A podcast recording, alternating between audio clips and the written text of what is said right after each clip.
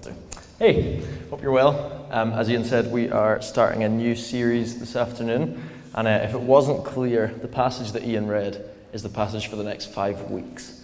Uh, so today uh, I'm preaching on half a verse. Uh, so it could be the shortest sermon ever, or I could really just labour the point. We'll see which way it goes. Uh, that half a verse is the start of verse 42. They devoted themselves to the apostles' teaching and to fellowship. If you've spent uh, much time at all reading or, or chatting to skeptics, uh, then you might have heard of this analogy about the blind men and the elephant. Uh, it goes something like this there's, there's five blind men, and they're put in a room with an elephant, and they're asked to figure out what it is that's in front of them. Uh, one of the men standing at the tail, and he feels it, and he says, This must be a rope. There's another one at the back leg, and he feels it, and he says, Okay, this is a tree trunk. The side of the elephant is a wall, the trunk is a snake, uh, the tusk is a spear. And there's these five men in the room, and the analogy goes like this they, they all have a little bit of the truth, and none of them can figure out what's really going on. The analogy is often used to say that religion and philosophies, they all just get at like a little tiny bit of the truth. They all can get at something, but nobody knows the truth. The conclusion is usually that any claim to truth is not only arrogant, but just false. And um, actually, although that analogy is used against religion, the Bible actually would say that there's a lot of truth in it. The Apostle Paul says that humanity, we have a veil covering our eyes. He's even harsher in Romans 1. He says that all people have suppressed the truth in unrighteousness. It means that according to the worldview of the Bible, I'm going to be harsh. If you are not a Christian, the Bible says the problem is not that you have a lack of evidence, it's that you have glued your eyes shut. That is true for all of us, naturally. We're born with eyes glued shut on purpose because we don't want to see what's true about God. In other words, the core problem heart of our world of unbelief and confusion is sin. We don't need more evidence. We don't need more pundits giving opinions. We need our eyes to be opened. Why do I say all that? Well, the first of our uh, devotions, if we want to be like the New Testament church, is teaching. And uh, let's jump into it, but we'll say something like this that God opens our eyes through the teaching of His Word. And then we respond in devotion to that teaching. So let's start with God opens our eyes. In the first century, uh, one of the earliest Christian leaders wrote a letter to his friend who was a, a pastor in another church. We call this letter 1 Timothy.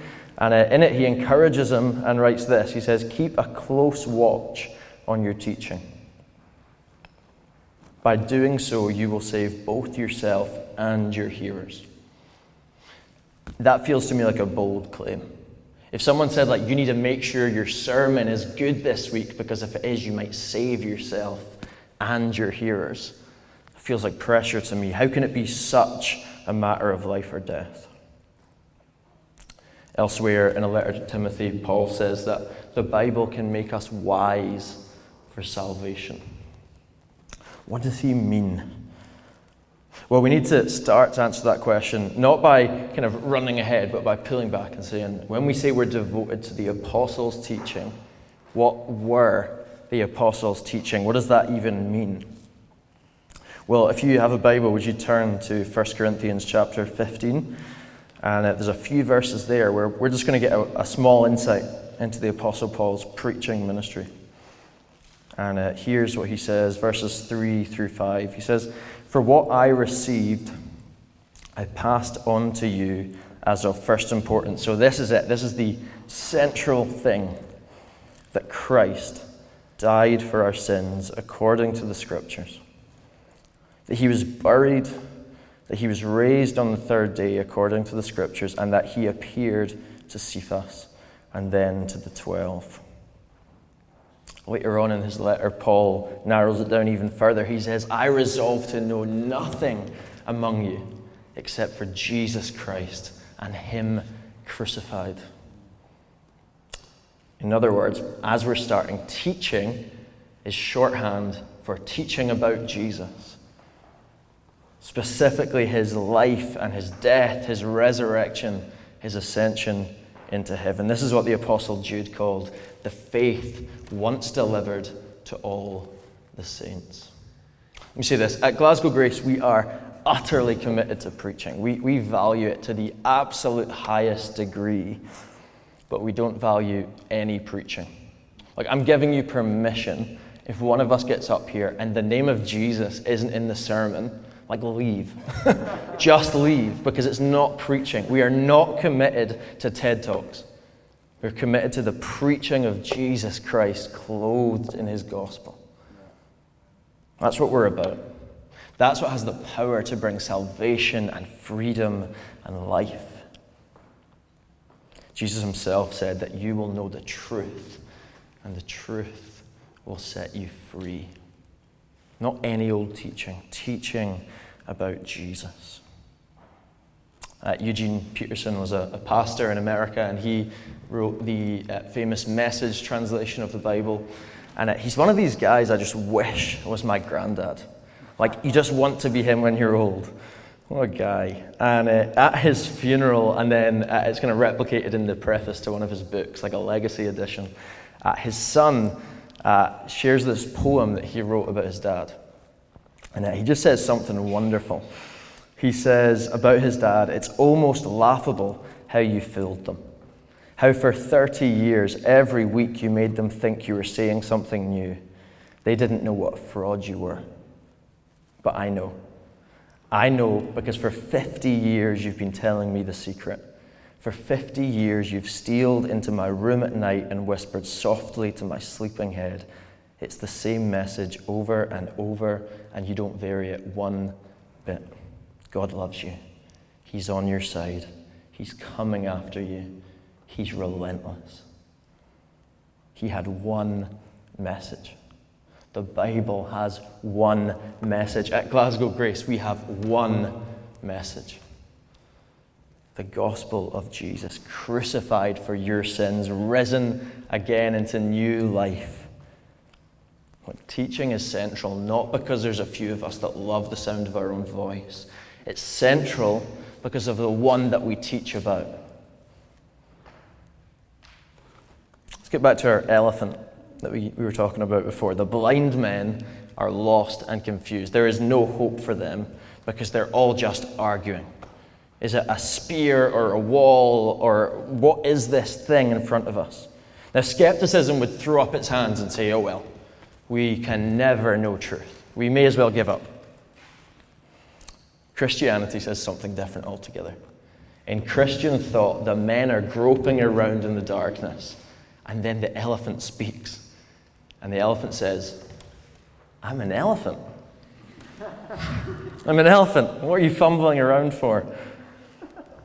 And in Jesus, we don't just find another pundit saying, Well, this is what I think God is like. No, we have God Himself with skin on saying, I'm God. This is what God is like. For Christians, we know God because He has revealed Himself to us. If you don't know God, Here's a promise because I've tried it. No amount of groping around or philosophizing or thinking hard will ever get you to God. Apostle Paul warns Timothy about people who are always thinking and never arriving at a knowledge of the truth. That's us without the light of the world, Jesus, coming in and saying, I'm God. Here I am. So, why do we teach? We teach so that you will know that in Jesus there's a way into life. We teach so that an unbelieving and confused world might have its eyes opened to the elephant in the room. Okay, having said all that, I hope you see the importance of what we believe about God. This isn't just intellectual uh, fun that we're doing. We are saved through the light of Jesus that shows us what God is like. But once we're saved, we, we don't want to stop. We want to keep pursuing more and more of who God is. On uh, Abby and I's wedding day, We committed to each other. We, in that moment of exchanging vows, were bound together for the rest of our life. The deal was done. That didn't mean that the next day we stopped talking. It didn't mean, like, well, I don't need to learn anything else about her because I got her now. No, actually, when, when we enter into a relationship with someone, we want to get to know more about them. So here, here's an example about this woman here that's going to embarrass her. I like football. And uh, at the end of the game, I'll start, you know, changing the channel or whatever, and she says, No, no, no, no, stop. Please stop. I like this bit. And I just have to sit there while she watches the players shaking hands and being nice to each other because the, the competition made her sad during the game. Like, why were they against each other? She needs to know that they love each other. Remarkable stuff. I did not know that before we got married. It could have been a deal breaker. Hey. I say that though because details like that, whether it's your friends or your spouse, whoever, they actually make us love one another more, right? We want to not just know each other, we want to know about each other. Knowing about the people you love stirs your love for them. We want to be devoted not just to knowing enough about God to get over the line of faith, but to know enough that the, the fires of our affection for Jesus are being stoked day to day. So, practically, what would that, what that look like for us as a church? Ian, Ian hinted at the fact that we, we just don't think that telling you about the programs we have on or what the people up the front are saying is enough. What would, what would it look like for us to be devoted to teaching? Well, first, we center God's word in all that we do. From up here, we preach primarily through the Bible, verse by verse, chapter by chapter. We want to understand God's word in the way that God intended it to be understood. It comes out in the songs that we choose to sing. It comes out in our grace communities as we pray scripture over one another. It comes out in many ways, but the, the main thing is this that scripture, God's truth, is utterly central to the mission of his church. That means that, second, we call each other to value and treasure His Word. There's a book uh, about a Chinese man who comes to faith, and it's called The Heavenly Man. And uh, in the book, he has this dream about um, a man who, m- miles away in another village, an hour's walk away, has a Bible for him. And he wakes up in the morning, and instead of just discounting it, he just leaves his house and starts walking to where he thinks the village in the dream was. And he gets to the door that he saw in the dream and he knocks it. And the guy gives him a Bible. And he walks two, three hours home again. And he does all that, doesn't eat all day, just to get his hands on a Bible. Now, we have Bibles here and here and here. Like there's one, they're, they're everywhere. You have the Bible for free in your pocket. And yet we have this just disregard, don't we? We have this complacency about it. How can we have that conviction and like just determination to get God's word when it's right here in our pockets? Well, here's something tiny if you want to start. When you come to church, bring a physical Bible. There's something about that. Bring a physical Bible. And then, as you walk through the door, get your phone out, pull down, and click airplane mode. And be here and receive the Word of God with the Word of God in your hand without anything else inputting into you. There's a start. We want to have a posture together, not of indifference or distraction, but of reverence for God's Word. When we hear the Bible read at church, let's not just go, okay, this is the bit that I'm just, just waiting to get past. Okay, here we go. And then, then the guy will tell a funny story. No, like, it's God's Word. The elephant has spoken. Listen. All right, lastly, we trust the teaching and direction of Jesus for our lives. We are living in contested territory. The writers of the New Testament knew this. They knew, as unpopular as it might be today, that there is a very real devil who wants to stop you from knowing and loving Jesus. And the devil's primary tactic is like a propagandist in the war. He's sowing misinformation. He wants you to be led astray from the truth of the Bible. We are at war. And so we need to become people together that are immersed in the teachings of Jesus. Practically, that means that the source of wisdom for our lives doesn't come from our favorite Instagram influencer. It means like the model of the good life that we see on our phones or we see on billboards or wherever. And we just don't trust it. We trust the vision of the good life that Jesus gives us. The world is lying to you. And if we are not careful, the world will knock us over, put us straight off the path of Jesus. Here's what we need to be doing together. The Apostle Paul says that we should put on the full armor of God to wage war against the devil. And the sword that we wield, he says, is the Word of God. The Word of God. Wield that sword every morning and resist the devil. All right, that's the first aspect of the New Testament church teaching. God opens our eyes through the teaching of His Word and we respond in devotion to that teaching. We don't do it alone, though. The uh, second element from our verse is what Acts calls fellowship. And uh, what we'll find is not only do we need each other, actually, it's the message of Jesus' teaching in the first place that brings us together. The uh, Red Cross uh, have carried out a kind of post pandemic, post lockdown survey uh, recently on relationships and loneliness. And uh, here's some of the most significant findings. Before the pandemic, one in five people were always or often lonely. But now 41% of adults in the UK say they are more lonely now than 18 months ago. More than a quarter of adults, this is shocking, think that if something were to happen to them, that nobody would know. If they were to keel over in their house, nobody would have a clue. And then this is the worst one a third of UK adults haven't had a meaningful conversation in the last week. Science as well is catching up to the deeply damaging effects of that, right? One, one study showed that loneliness has just as significant an effect on your life expectancy as smoking 15 cigarettes a day.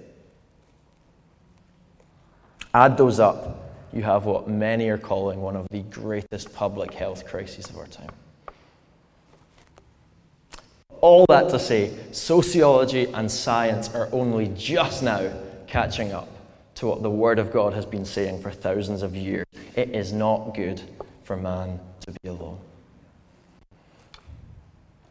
And we know this, and we feel it, and yet we're stubbornly obsessed with self. We are at once cripplingly lonely and deeply self centered. I was reading a Huffington Post article this week, and uh, the, the woman that wrote this uh, gives this advice non ironically. She left this friendship of 10 years uh, because, quote, she was vibrating at a higher level than her friend. This is her advice let go of what doesn't serve you so that you can begin to truly serve yourself. Love yourself enough to acknowledge those in your life that have no place there anymore. Isn't that lovely? When you love if your friend of 10 years said, Hey, I'm just, I'm just vibrating at a higher frequency. Come on. If you're on social media, you know that is not a one off piece of advice. I see this everywhere. We throw people away like rubbish. And then we realize that we're the loneliest generation in history. Something is deeply, deeply wrong. Right, in steps the gathering of the local church as the solution to our loneliness, what our passage today calls fellowship. Just as before, here's where we're going. We've been adopted into the fellowship of the Trinity, and we are devoted to one another in fellowship as a new humanity in Christ. Imagine with me two separate married couples. The first couple are a little bit bored. The, uh, the joy of their relationship went out years ago, and they're looking for something to rekindle their romance. So they decide, let's have, let's have a kid. Let's see if that does it. And they have a baby, and the baby comes along, and they love them, The baby is there to complete them. Right? They finally have something to focus on. Love is back in their lives. And I had a hypothetical second couple, but let's say John and Vicky. Guys that are madly in love and their home is full of joy and warmth, and people say, Man, these guys are incredible. And they adopt or have children from the overflow of their love. Right? That, that's our second couple. They don't need anything, but from the overflow of their love for one another, they start a family. Question is which of those sounds more like God's motivation for creating and saving you? Why did God create? Was he bored and alone in eternity, needing somebody to hang out with? Did God create you and save you to put the spark back into his life? The Bible doesn't describe it that way at all. The Bible describes a God who is love and who acts from the overflow of that love. God's goodness spills out of him and into everything that he makes and does. That is only possible because God is Trinity. And this is one that we just like to be, ah, I don't know, it's too confusing, I can't figure it out, and we ignore it. Well, let me just say this God existed eternally as Father, Son, and Holy Spirit. That means that if God had never created anything, he would exi- have existed forever in a community of love. And it's only because it's in God's nature to communicate and spread his love among the persons of the Trinity that he can create at all. Everything technical aside, God is a God of love because the Father has always been a Father. And the Son of God has always been a Son. At the heart of the universe is a God who is family. This is why one of the Bible's favorite ways of describing salvation is adoption. Now, these guys are just stepping on everything I'm trying to say. we saw earlier that God sends His word into the world to reveal Himself to us and to save us. But what does He save us into? The answer is He saves us into a family. John chapter 1, verse 12 says that all who believed in his name, that's the name of Jesus, he gave the right to become children of God. Do you know the reason that you have been saved is to be folded into the Trinitarian family of love?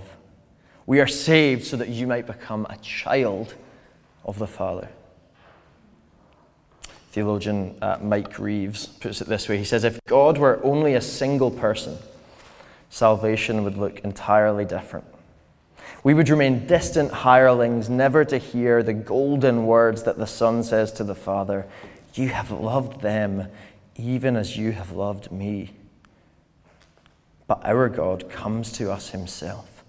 The Father rejoicing to share His love for His Son, sending Him that in Him we might be brought back into the Father's bosom, there by the Spirit to call Him Abba, Father. We are adopted into eternal loving fellowship. That's going to lead us very quickly into our being in fellowship with one another. But first, let me say this if we have in Christ been adopted into the Trinitarian family, then the fellowship of the church becomes the solution to all of our relational messiness. If you are alone, come to Jesus and be folded into the love of God's family. If you have been discarded, then come to Jesus and be adopted by a God who is Father. The church is more than a group that just agree on some ideas. Church is the fulfillment of God's promise in the Psalms that He sets the lonely in families. It's not just any old family but by the overflow of God's love, we have been adopted into the Father and the Son and the Holy Spirit. The foundation of our devotion to fellowship is our devotion to the gospel that we teach. Let's keep moving. We're adopted into fellowship, and therefore we commit to one another in fellowship. Uh, a few years back, a high profile former pastor was uh, interviewed about his evolving views on church. And uh, he spoke about his little tribe of friends that would hang out on a California beach, go surfing, and he would sometimes teach the Bible. And uh, he said this he said, We're churching all the time. It's more of a verb for us. You won't be surprised that I, we think that is rubbish. We think it's rubbish. If we have been folded into the life of the Trinity through Jesus, church is not just surfing. There's all sorts of reasons for that, but here's the one that's relevant today. Hebrews chapter 10 says this Do not neglect meeting together, as some have the habit of doing. The Bible is at pains to make it clear that Christianity is not your path to enlightenment. It's not just like the alternative to kind of modern Buddhism or, you know, a great diet. It's not one option of many. It is your adoption into a new family. So, what does that look like? Well, most obviously, especially since you're already here, is that we gather all together. Elsewhere in the book of Acts, we read that the disciples gathered on the Sabbath in the synagogue, and then the rest of the week they gathered in their homes together. That's, that's what we're after when we kind of model our weeks on Sundays together, grace communities and homes in the week. That's where that comes from. Uh, but most importantly, however it looks, we gather. We come together. The Bible says that Jesus is the head and the church is the body. That means that if you want Jesus without his people, then you have to be willing to decapitate God. That's just creepy. Don't do it. It's idolatrous. If you want Jesus, you get his people thrown in with him. You can't separate them. Also means that we embrace discomfort for the sake of God's family. The Bible's not under illusions that community is easy but we're still called to love one another. Here's a, practical challenge. Those with t shirts on that say welcome, three people in here, are not the only ones that are supposed to be welcoming everyone. After church finishes today, are you going to beeline for your friends? Or will you welcome somebody new? Will you speak to someone that's not necessarily just like you? When we welcome one another with the welcome of Jesus, we look like heaven on earth. The world is crying out for the welcome of God. And we deprive them of that when we bubble up and leave it to people with t shirts on. All right, lastly, it means that we prioritize one another over ourselves. We're, uh, we're tricked by the fact that if I said right now, you're engaging really well with the sermon, you wouldn't know if I was talking to one person or all of you, because the word you in English can mean one person or a hundred. Right? But the Bible, which we don't see, is littered with what Americans might call y'alls. Or, if you're from Glasgow, yous. Not you, yous. Practically, that means that like, we, we start treating each other in the way that we wish others treated us. If, if this thing is not written to you, but to yous, then we're in this together. It means we give away what we have to one another and we hoist others above ourselves. We celebrate each other's achievements and we mourn one another's losses because we're all part of the same body. I love this. One author puts it this way he says, Church is joining your imperfect self to many other imperfect selves to form an imperfect community that through Jesus embarks on a journey toward a better future. I think that's wonderful. If you're not a Christian and you're here and you're still kind of thinking, what is church?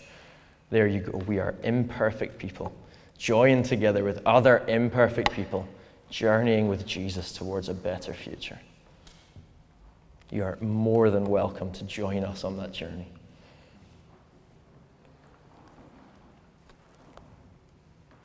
We are saved by the power of the gospel that we find in the teaching of the Bible.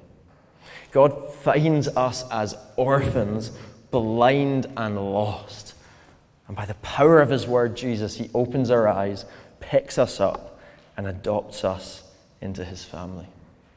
The church is a community of truth in an age of confusion and unbelief. It is a community of deep connection in a world of loneliness and individualism. We are a colony of heaven on earth. That's why we teach. That's why we have fellowship with one another.